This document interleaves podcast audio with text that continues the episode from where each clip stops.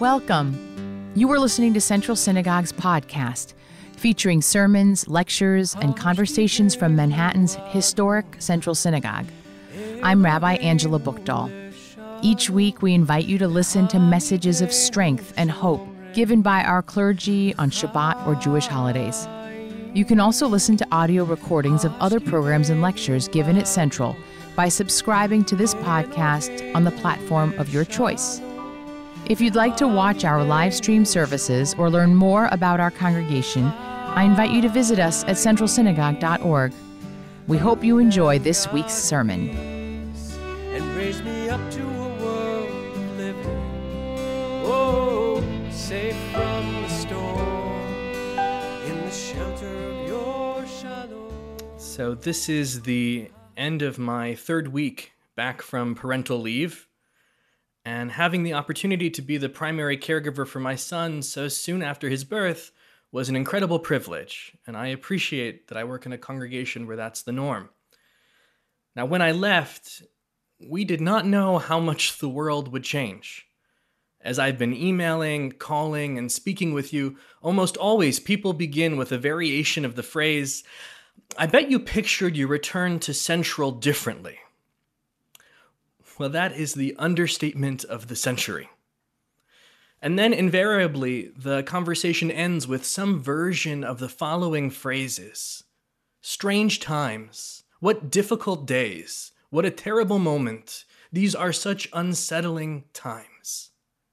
And that repeated trope got me wondering what is it that makes us feel like time itself is menacing?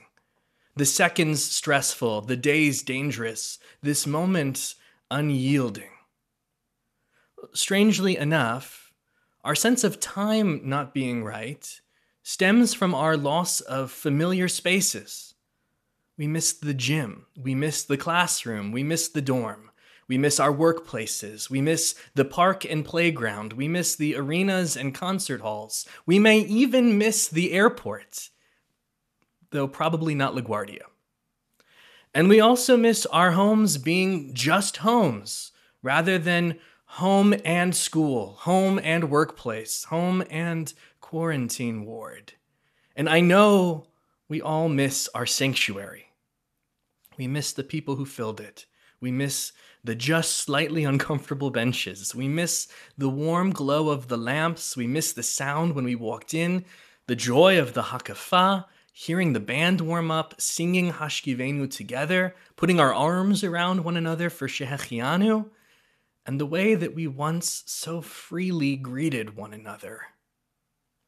And we miss all of our sanctuaries, not just the one on Lex and 55th, but all the places that made us feel secure, sheltered, embraced, included, welcomed, and ourselves. Without our physical sanctuaries to anchor us, time feels uncertain, unmoored, and unsafe. So, how do we recover that sense of refuge when we know that the spaces that once provided it are likely to remain inaccessible? Well, there is an important detail in the verses we read this week which can instruct us. In his Torah commentary, especially on this parashah of Emor, Rabbi Samson Raphael Hirsch notes that the holidays are each called in Hebrew a moed. And this is a familiar word for us. It's used not only to describe sacred times, but also the most sacred place. Moed is one of the names for God's sanctuary, the Ohel Moed. And so, if the same word is used, then these ideas must somehow be linked. So, what is their connection? Well, just as God in Israel created a sanctuary in space, the ancient temple, God also commands us to create sanctuaries in time, sacred moments, or perhaps even more appropriately, sanctuary moments. These were the two anchors for our people our physical sanctuary, the temple in Jerusalem, and our sanctuary moments, the holidays. And here is the lesson for how we can cope during these days.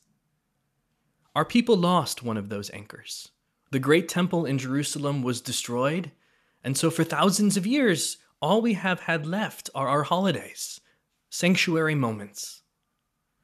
But it turns out not only were they more enduring, they were also a key to helping us survive what seemed unendurable. We learned that if we must live in physical exile, then we would find sanctuary in time rather than space. Every year we encounter these sanctuaries Pesach, Sukkot, Shavuot, Yom Kippur. They hold us together. Throughout all the years, our people found predictability and security in the holiday calendar. It didn't matter what else was happening in the world. If the time came for a moed, for a holiday, Jews dropped whatever was happening to create a sanctuary moment. What did we do? We focused on our loved ones.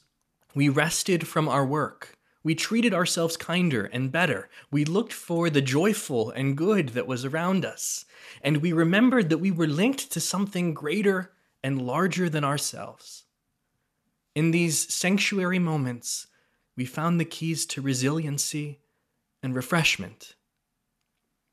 Physical sanctuaries can be taken from us, but sanctuary moments can be built anywhere, even in the midst of the turmoil we face.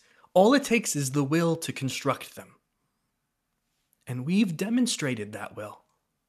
We made Seder meals over Zoom, doing our best to eat the ritual foods and observe the rites. We maintain the continuity of generations through B'nai Mitzvah. We're not in our sanctuary, but we're still celebrating students taking their place in our community in beautiful, deep, and powerful ways. And we continue to mark Shabbat. During my leave, it was in these virtual services with you where my family found our most uplifting, joyous, and calming moments in this quarantine. These services are a balm for the upheaval outside. And the wisdom of our religious expression can enrich and uplift us individually as well as communally. We can create personal, daily sanctuary moments. There are so many ways. When we wake up, for instance, we can ask ourselves first thing, what is a blessing in my life today? And if we look for it, chances are we will find it. Before bed, we can think back on the day that's passed and recite the best part of it to ourselves, focusing on the positive and the delightful that surrounds us. We have to somehow take a moment each day to rest, even if it's for only 30 seconds of deep breathing, or 30 minutes of coffee with clergy, or the morning meditation, but we all need to find times for rejuvenation right now. At 7 p.m., somehow miraculously, it is just now 7 p.m., and you may be hearing the sounds through my microphone. But each day we can mark this moment. We can open our windows to bang pots and cheer on essential workers, marking this time by lifting up gratitude and celebrating courage. All of us must find personal sanctuary moments during this time. We've temporarily lost our physical sanctuaries. But it need not be a devastating loss, because we know the secrets of perseverance. And this time, right now, is when we most need to be leaning on this thousands year old tradition that has kept us for all of these years. Sanctuary moments will ground us more than any physical space. And in this way, we will get through these unprecedented days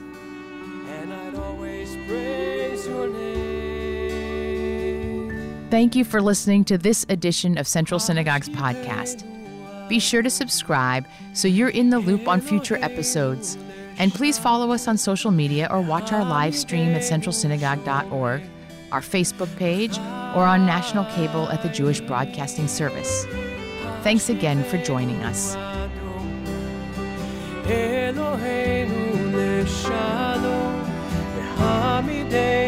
Sure.